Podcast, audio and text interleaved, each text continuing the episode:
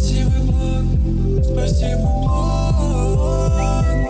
Привет! Вы слушаете подкаст «Док, спаси мой блог» подкаст о продвижении врачей в социальных сетях. Меня зовут Аня, я пиар-специалист и маркетолог медицинских проектов. Здесь рассказываю об особенностях продвижения медицинской сферы и обсуждаю с врачами-блогерами насущные вопросы. В этом выпуске мы будем много говорить про Инстаграм, и я обязана сделать пометку, что это часть организации Мета, которая признана экстремистской на территории РФ. Сегодня у меня в гостях врач-уролог, автор блога про мужское здоровье «Уролог Пыгамов», автор книги «Простатит. Современный подход к лечению». Кирим, привет. Привет, Ань. Поделись, как ты начал свой путь врачебного блогера? Что побудило тебя выложить первый пост и рассказать о себе в соцсетях? А, смотри, вообще блог я веду очень давно, еще со студенческой жизни. А, побудила меня, наверное, насмотренность на своих друзей, которые а, уже на курсе, наверное, четвертом, пятом уже начинали вести блог. А, ну, это вот Коля Лихоносов, а, Наркулов, Джессур, то есть у них уже тогда были блоги достаточно большие для студентов. И моя насмотренность, как бы понимание того, что я сейчас закончу университет и надо как-то дальше двигаться, наверное, побудило меня начать хоть что-то писать. Но тогда я не понимал вообще, о чем писать. Ну и дальше поступил в ординатуру. А, первый год как бы отучился, второй год, и уже началось понимание о том, что сейчас я закончу Орду, что делать дальше. А в ГОСКе работать, ну, не очень было в кайф. В частную медицину идти, понимать, что откуда пациентов брать, э, ну, было какое-то понимание, но хотелось, э, знаешь, такой целенаправленности аудитории именно ко мне вот по конкретному запросу. Ну и чтобы люди вообще понимали, кто я такой заранее. Таким образом, я пошел э, на обучение, точнее, меня позвали на обучение. Как-то вот потихонечку я начал развивать свой блог. То есть ты начинал писать о том, как, в принципе, проходит обучение и дальше уже блог стал более профессиональным в сфере урологии? А, да нет, наверное, я просто брался за всякие разные темы, потому что четвертый курс еще толком не понимал, что да, действительно буду урологом, потому что были различные выборы. А, писал про диетологию, писал по дерматовенерологическим темам, писал просто по терапии. Короче, просто искал себя. А, наверное, так сказать, просто вырабатывал а, насмотренность и просто писал хоть что-то, чтобы как-то меня кто-нибудь заметил. Здорово. И когда ты почувствовал, что блог приносит хоть какие-то результаты? Ну, то есть э, пришла первая аудитория, первая обратная связь, как это было? А, пришла первая аудитория, когда уже был на обучении, а это был второй год ординатуры. Точнее, я заканчивал второй год ординатуры, и уже дальше, то есть надо было идти куда-то работать. П пока я ждал, когда мой будущий работодатель Рома Соркин вернется с отпуска, пока ему писал, а, понимал, что время идет, нужно куда-то устраиваться на работу. Устроился в поликлинику, а, поликлиника была новая, и не так много людей еще там было. Поэтому мне было время а, параллельно читать статьи и делиться, о чем я прочитал, и вообще, о, что такое мужское здоровье с аудиторией. Таким образом, ну, как бы люди начали немного подписываться. А потом э, появилась эра рилсов, и благодаря рилсам э, как-то получилось взлететь. Здорово. Давай подытожим. Сколько лет назад ты начал вести блог? Наверное, это было 17-й год. Ого, достаточно давно. Очень давно. Но это были просто там фотка, какое-то описание, и блог, наверное, с 19 по, по 20 конец, начало 21 года просто блог стоял. Угу. То есть там было 600 человек, друзей. Все мы с этого начинали. Как ты продвигал блог в самом начале? Какие использовал способы? А, пишешь друзьям, репостните, пожалуйста, и все.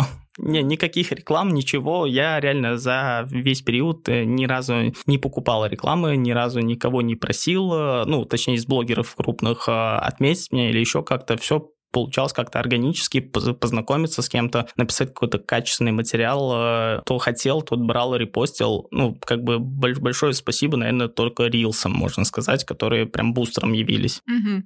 Получается, твоя какая-то в целом общительность э, помогла распространить на первых этапах контент.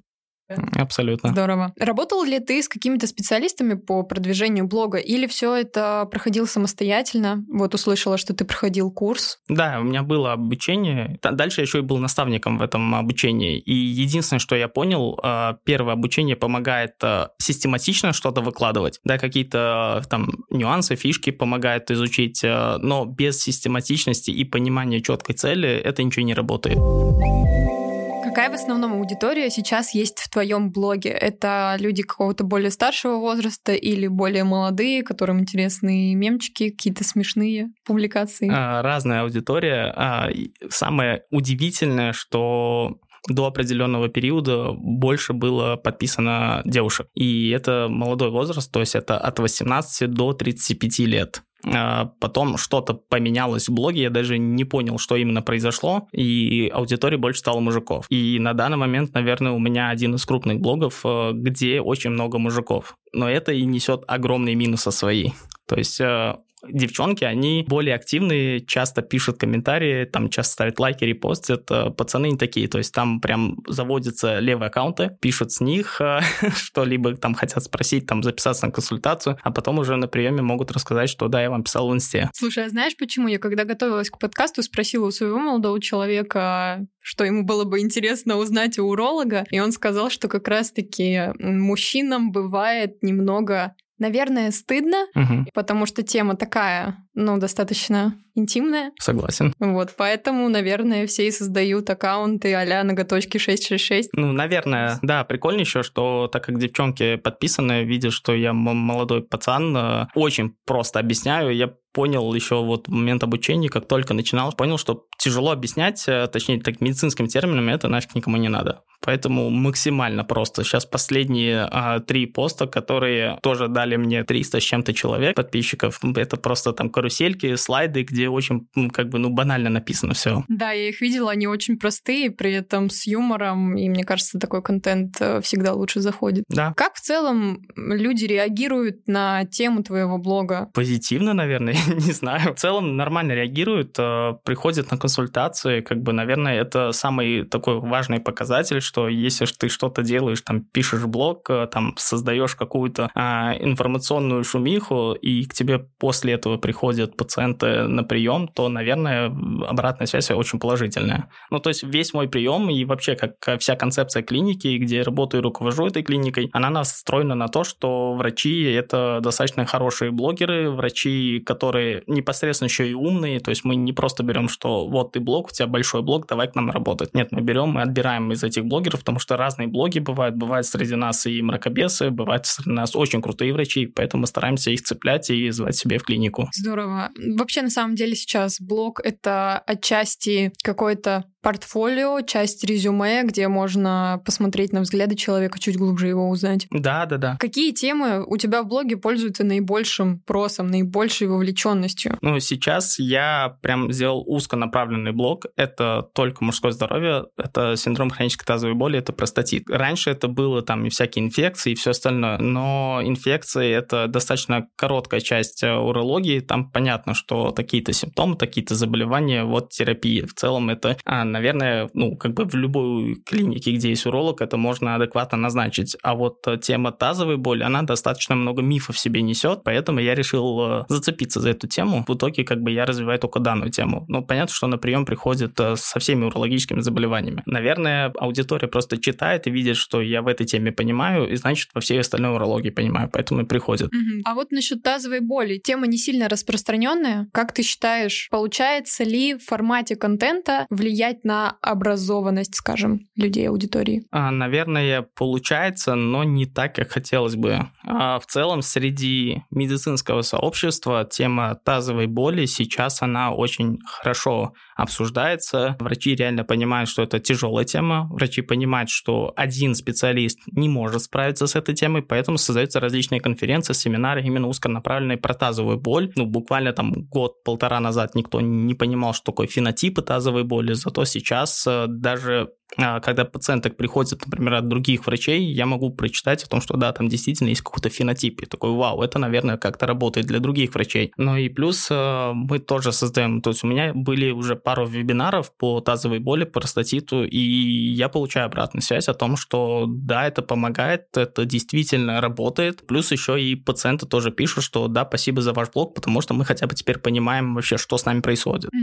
Мне кажется, это можно сравнить с проблемой СРК, я смотрю на это со стороны как пациенты. Буквально года три назад я вообще не слышала, что это такое. Ну, во-первых, пока не столкнулась сама, а во-вторых, пока в инфополе там среди знакомых не стало появляться все больше людей с этой проблемой. Тут, мне кажется, то же самое, когда начинают эту проблему обсуждать, все больше людей находит себя и наконец-то понимает, что с ними происходит. Ну, прикол СРК в том, что Питер первое, второе, третье место, кажется, занимает вообще по данному заболеванию. Поэтому людей в Питере, которые болеют СРК, это огромное количество. А, но просто так как никто не говорил об этом, то сейчас просто люди начинают понимать, что это такое, и между собой общаться. Даже создают там всякие чатики по у кого пациентов есть СРК. А еще, ну, самое как бы для меня важное, что СРК очень часто сопровождается синдромом хронической тазовой боли. Поэтому вот, например, в клинике, где работают одни из лучших гастроэнтерологов, мы с ними постоянно вдвоем ведем пациента, там троем консилиум мы собираем. Даже вот сегодня был пациент, который лечился у меня, но у него есть СРК, и я понимаю о том, что ему надо пойти, иначе а, я свою выведу в ремиссию тазовую боль, а СРК у него, ну, как бы продолжается. И мне нужно еще и СРК, чтобы тоже была в ремиссии, иначе у него тазовая боль тоже начнет, ну, как бы рецидивировать. Mm-hmm. Ну, то есть, чтобы в целом комплексно улучшить качество жизни пациентов, да. это важно. Ты упомянул, что к тебе часто обращаются пациенты после взаимодействия в блоге. Подскажи, как э, у тебя это распределяется? В основном приходят из блога или есть еще кто обращается по сарафанному радио? У меня есть полная статистика, и получается так, что почти 80-85% это пациенты, которые пришли из блога. И только там 20-15% это по рекомендациям. Ну, рекомендации сейчас тоже из-за того, что все там сидят в инсте, телеге, на ютубе могут посмотреть различные подкасты со мной, а, то они могут э, именно когда приходят, говорят, что мы посмотрели там что-то. Поэтому, ну, блог это очень хорошая такая рекламная площадка, независимо от того, на какой именно, ну, вот инфоплощадке это происходит. Это очень крутой показатель, и мне кажется, что это прям классный результат. Расскажи какую-нибудь самую жесткую ошибку или фейл, которые были связаны у тебя с блогом. А, самая жесткая ошибка, систематичная ошибка, которую совершаю не только я, все, мы не удаляем сторис из предыдущего дня. А Инстаграм так работает, что если крайний сторис, который от предыдущего дня сохраняется, то и новый сторис ты выкладываешь, э, количество просмотров не будет больше, чем предыдущий. То есть утром я просыпаюсь, я удаляю все предыдущие сторисы, проходит несколько часов, и потом выкладываю новые. И у меня сейчас статистика, она офигенная. Я возьму этот пунктик на заметку. Правда, первый раз слышу такой лайфхак. Э, и как вообще в целом статистика изменилась? Насколько примерно выросла? Ну, она выросла на 30%. Ого. Да, именно по просмотрам сторисы, по вовлеченности. И ну, мне мой учитель вообще в урологии, Люблинская Алена, она, у нее очень самый крупный блок, наверное, сейчас урологический. Не, на втором месте среди девчонок самый первый место. Она мне это когда-то сказала об этом, этом, а я не обращал внимания на это. И в итоге я что-то сейчас как-то пересмотрел это, а, начал э, так делать, и уже третий день я смотрю, что да, действительно, это работает. Друзья, записываем заметки и буквально с сегодняшнего дня начинаем пробовать.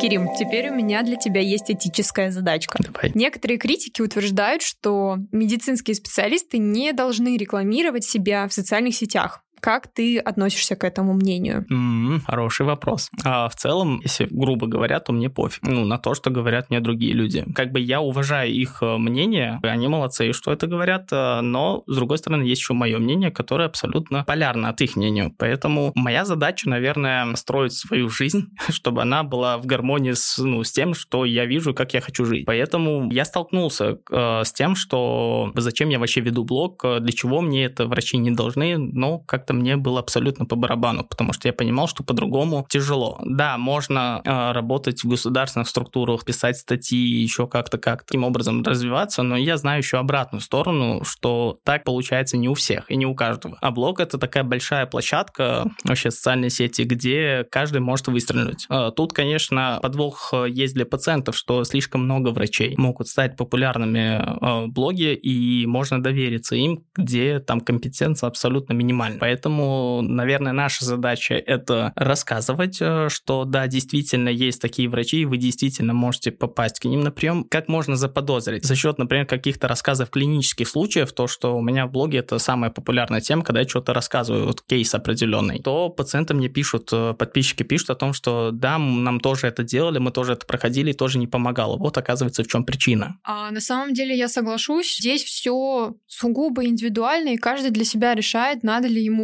вести блог или вообще что-либо делать, как-то рекламировать себя, писать книгу даже. Слушай, я знаю э, многих врачей, которые сначала категорически отказывались вести блог, и сейчас у них э, успешные, например, телеграм-каналы. Ну, Инстаграм не зашел, а формат телеграма у них зашел. Поэтому я, наоборот, перед такими врачами просто снимаю шляпу. Вы еще и крутые, вас знают во всем мире, но при этом вы еще и ведете инсту, и ведете там YouTube канал, и Телеграм, и это вам еще доставляет удовольствие. Это прям круто. Да, действительно, все индивидуально. Выбираешь для себя площадку, направление, это абсолютно не обязательно. И опять же, каждый живет как он хочет, Абсолютно. если быть грубым, прямым. На мой взгляд, пациентский э, блог врача помогает лучше понять, подойдет ли тебе человек, потому что мы же выбираем не только специалиста по диплому, по его компетенции, но еще, чтобы врач подходил нам по каким-то ценностям, возможно. Я не понимаю, как меня находят мои пациенты. То есть они говорят, что там мы почитали пост, мы посмотрели Reels. Ну, я, например, не мало что делаю по рекомендациям Reels. Единственное, что вот последний раз мы стал, сами столкнулись, это буквально вчера произошло, что мы взяли консультацию кинолога, да, его Reels, например, посмотрела жена и э, сказала, типа, давай его пригласим. Мы пригласили, и он реально тоже крутым оказался. То есть мы за один день решили большинство наших проблем с нашими домашними питомцами. Понял, что, наверное, так как вот мы сейчас нашли кинолога, психолога по рилсам, также и люди находят врачей и приходят к ним за качественной консультацией. Да, когда ты э, знаешь свою проблему и хочешь ее решить, то найти решение максимально быстро в понятной тебе социальной сети, мне кажется, наоборот, круто, чем искать через какие-нибудь сайты. У меня была история, когда я записалась к трихологу,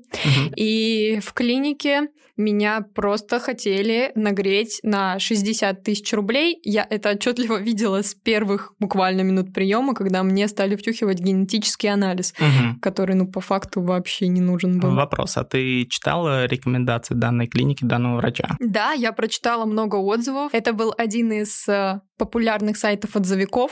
Большинство отзывов, наверное, процентов 90 были отличными. Средний э, балл был 4,5 из А это какой отзыв? Это который оранжевый или который бело-синий? Ух, вот этого я, если честно, не помню. Мгм. Просто на одном из них там реально можно накрутить отзывы, на втором тяжело. Я поэтому все пациенты, которые мне хотят какой-либо отзыв оставить, я говорю, оставляйте на другом. Э, На поправку очень тяжело сгенерировать э, какой-то левый отзыв. Друзья, чтобы сохранить этичность, здесь я вырезала название площадки. Вот на нем как раз и можно. Там достаточно просто любой бумажки, что ты был у врача, там даже переписка с врачом. Такое, кстати, можно было. А сейчас э, не знаю, потому что я полностью перевел все свои отзывы на поправку, и мне на поправку нравится, потому что там нету эйджизма. Это самое отвратительное, что вообще есть э, сейчас в современной медицине, потому что даже пациенты, особенно когда я только начинал работать, они приходили ко мне на прием даже по рекомендациям. Там смотрели, что я просто молодой пацан, они такие, что мы думали, вы старше. И рейтинг, который формирует э, один из агрегаторов, он э, отнимает у тебя из э, суммарного отзыва какой-то коэффициент. К примеру, у меня на одном из агрегаторов рейтинг 3, при этом отзывы 5. На другом полностью 5, потому что там не учитывает опыт работы. Вот это открылись у меня сейчас глаза на мир. Да, поэтому, ну, как бы, кто нас слушает, если вы хотите, чтобы вас еще больше узнавали, анализируйте агрегаторы. Но если э, вам пишут и говорят, что мы хотим оставить отзыв, пускай оставляют отзыв э, там, где не учитывает возраст и опыт. Это очень важно. Благодаря этому я, если набрать сейчас уролог э, на одном из агрегаторов, я поднялся на первую страницу. Хотя прям снизу начинаешь и вверх поднимаешься. Еще один хороший совет в заметке. Керим, есть ли у тебя хейтеры в блоге? О, конечно. я их блокирую. И все. Я просто блокирую. Раньше я как-то обращал на это внимание, я негативил, я пытался им что-то ответить. Потом мои мудрые учителя по Инстаграму просто сказали, типа, забей. Блокируй и все. Людям, которые м, негативят, им нужна просто бесплатная информация, чтобы ты им бесплатно помог. А бесплатно что-то делать я точно не буду, если это только мое очень сильное желание. Бывает, да, иногда пациенты пишут, какие-то анализы могут отправить и сказать, типа, все ли норм. Я могу написать, да, все норм, либо нет, не норм, нужна консультация врача. Там, если нужна моя консультация, приходите, есть онлайн, есть очный прием, как вам удобно. Но если пишут, что назначьте мне или посмотрите, можно ли мне, почему это вы же блог, вы же врач, окей, типа, да, я врач, приходи в рамках консультации в клинике, либо в рамках онлайн приема, как бы все назначу. Ну, во-первых, это банальные личные границы, я согласна, что тут просто ты выставляешь то, как тебе комфортно. Во-вторых, назначать анализы в открытой переписке в Инстаграм нельзя юридически. И об этом мы поговорим скоро в выпуске с медицинским юристом. Очень крутой выпуск, вот его я буду ждать, потому что юридическая осведомленность э, как пациентов, так и врачей, она просто на очень фиговом уровне. Для этого мы и создали подкаст. Круто. А теперь интересный вопрос, который беспокоил меня больше всего. Давай. Кидают ли тебе дикпики в директ? А, я очень радуюсь, когда мне кидают дикпики в директ. Звучит интересно, Кирим. Объясню почему. Есть э, просто блок каких-то там моделей, девушек, и им кидать. Я уролог, я могу это оценить с профессиональной точки зрения. Я могу там сказать о том, что, о, кривизна какая-то, э, там нужна реально консультация. Или посмотреть размер, сказать, типа, ну, в целом нормальный размер, большой размер, маленький размер, что если какие-то комплексы или есть психологическая травма, то в целом как бы есть операции, можно увеличить размер. Как это бывает очень редко, а, потому что все-таки я пацан, я думал, что если я был бы как бы девчонка и вел бы женский блок, конечно, больше бы кидали. Но в целом, как бы, когда присылают, это поржать можно. Главное, я единственное, как бы, хочу всех призвать, если вы присылаете дикпики, напишите сначала, можно ли отправить. Ну, хотя бы, чтобы я отошел в сторонку, а то был один раз, сидел, играл в бильярд, прислали, ну, не дик даже, ну, и как бы рядом были люди. Удалось отшутиться, что, ну, как бы я же врач, поэтому мне присылают, как бы просто нам надо было оценить, но в целом была неловкая ситуация. Ну да, особенно если ты где-то в людном месте, то выглядит странновато. Да, бывает иногда, например, когда а, после операции там надо оценить шов или еще что-то. Да, я прошу, примеру, прислать фотографии там Telegram, WhatsApp и потом резко удалить, а просто посмотреть, как вообще все заживает. Потому что бывает, что пациенты приезжают из других городов, и там для контрольного осмотра как бы особой консультации не надо, но можно по фотографиям оценить. Тогда я пишу о том, что да, давайте там в определенное время я буду один, осмотрю, я отпишу, что да, можно удалять, как бы вот, мы удаляем. Эта практика есть, она достаточно хорошая. Поняла. То есть, если кидаете дикпики Кириму, пишите «Зачем?» и сначала спросите, можно ли их отправить. Да, я же нет, не скажу, это же всегда прикольно. Вернемся к более серьезным вопросам. Расскажи, как ты все успеваешь? Книга, управление клиникой, прием пациентов, блог, медиапроекты клиники. Что тебя мотивирует вот так активно развиваться? Честно ответить или нечестно? Давай так. Так, ну давай начнем с честного ответа. Честно, это деньги. Тут сейчас как бы могут по-разному отнестись люди к этому ответу, но всех нас мотивирует что-то делать деньги, потому что если это финансово не приносит никакие результаты, да, наверное, чисто для своего кайфа есть некоторые проекты. К примеру, проект вне клиники, это YouTube-канал наш, э, это чисто для кайфа, потому что всегда хотелось YouTube-канал, всегда хотелось что-то по-простому по-другому тоже занять еще какую-то аудиторию. А все остальное это делается ради того, чтобы а, пациенты приходили на консультацию, получали качественную консультацию, но от консультации, соответственно, я получаю еще и деньги. Я считаю, что этот ответ абсолютно нормальный, потому что, во-первых, нам всем нужно на что-то жить, хочется как-то улучшать свой жизненный комфорт. И да, здесь будет лукавством говорить, что все это не ради денег. Не, Porsche сам себя не купит, поэтому понимаю прекрасно. Нет, давай, ладно, если другой ответ, а, прям более красочный, то понятно, что материальная ценность это первоначально стоит. Второй момент это обучение а, населения тому, что такое хорошая медицина, что, такая, что такое плохая медицина. Потому что пациенты а, могут долго ходить по плохой медицине, и у них потом складывается мнение и общий отзыв о, о том, какая у нас в стране медицина отвратительная. И, например, недавно крупный блогер там сделал сравнение медицины в Америке, медицины в России. И когда я смотрю это, я хочу как бы сказать, бывает же еще по-другому. Просто это общая масса, и наша задача, наверное, врачей, которые ведут блог, как-то это мнение поменять. И вот это, наверное, такая, это миссия. То есть основная, наверное, всех нас, вот врачей, блогеров, э, кто за доказательный принцип медицины, поменять э, игру медицины, что может быть еще и по-другому. Да, тут есть огромные проблемы, что есть э, страховая медицина, что есть частная медицина, есть страховые компании, да, ДМС, УМС, и это очень сильно мешает игре. Есть пациенты, прекрасно их знаем, которые не были ни разу на консультациях, например, даже у меня, но читая блог, они приходят своим врачам и говорят, что видите, тут написано, потому что вот эти ссылки, ссылки, сделайте мне так же. Благодаря этому получают еще качественную услугу. Да, вот эта образовательная миссия, я ее прочувствовала на своей семье в том числе. Я сама из очень маленького города, и там с медициной как раз-таки все очень плохо с государственной. И э, до недавних времен мои мама, бабушка все время жаловались на то, как плохо в поликлинике. И благодаря каким-то блогам, которые я банально посоветовала почитать маме, показала пару видосов бабушке, они поменяли, они поняли, что есть и другие врачи, которые действительно хотят помочь, а не просто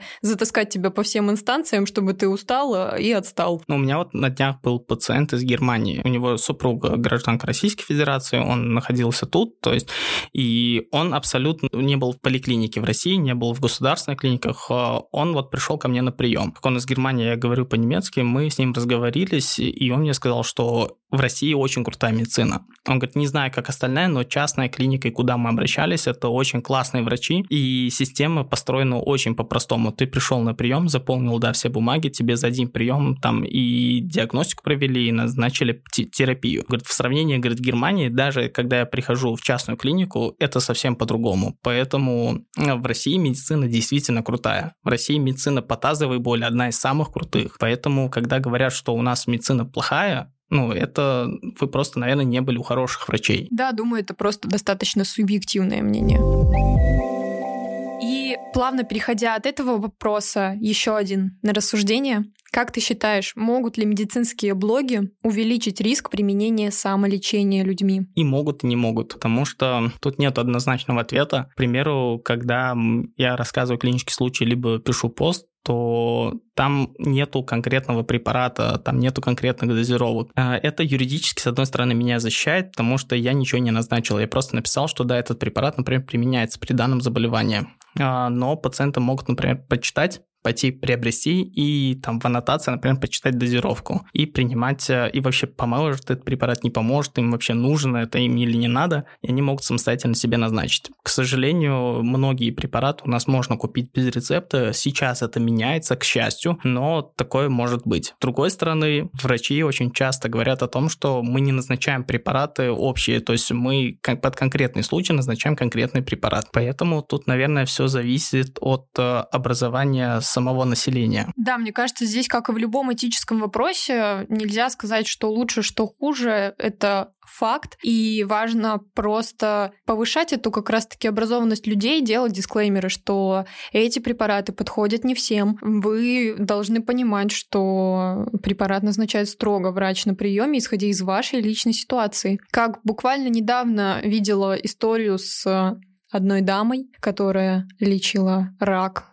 травами. А, известная история. Известная история, которая сильно развирусилась в Инстаграм. Такие ситуации на самом деле немного пугают, такие блоги мракобесные, хочется, чтобы их становилось гораздо меньше адекватной медицины. О чем крутость этой истории? Медицинское сообщество, которое просто объединилось. Э, это уже второй случай э, за последние полгода, когда медицинское сообщество объединилось э, против там вообще Министерства здравоохранения и сейчас против вот конкретного персонажа. Тем самым эта информация очень быстро распространяется. У всех сейчас есть очень большие связи благодаря блогу, потому что блог и социальные сети стерли огромные границы. Поэтому в этой ситуации, да, сообщество, вообще медицинское сообщество, это очень достаточно сильное сообщество, поэтому косячить э, тут лучше не надо. В общем, друзья, если видите какую-то информацию про травы, которые вылечат рак, пожалуйста, проверяйте всю эту информацию на доказательность, потому что чаще всего это оказывается просто каким-то бредом. Оглянувшись назад, в начало твоего блогерского пути, что ты посоветуешь начинающим врачам-блогерам? Просто делайте. Да, нету никакого универсального рецепта этого куриного супа. У всех рецепт свой разный. Мне помогла фраза моего учителя. Я как бы могу вообще постоянно ссылаться на нее, потому что ну, Люблинская Алена, потому что она очень огромную вообще роль сыграла в моей как бы карьере урологической, в моем ведении блога. А, я никогда, наверное, не забуду фразу, что жрать захочешь, научишься. Это просто великая фраза, не знаю, может, татушку, что ли, сделать с этой фразой. А, потому что я помню тот момент, когда я как раз уже заканчивал Орду, что-то ехал домой, мы обсуждали, а, что вообще делать дальше. Она мне говорила, типа, веди блог. Я говорю, я не знаю, что писать там. Я говорю, сейчас э, меня, там, я напишу одно, но более опытные врачи мне скажут, нет, это не так. Он такая, «Ну, проверяй, типа, пиши из клинических рекомендаций.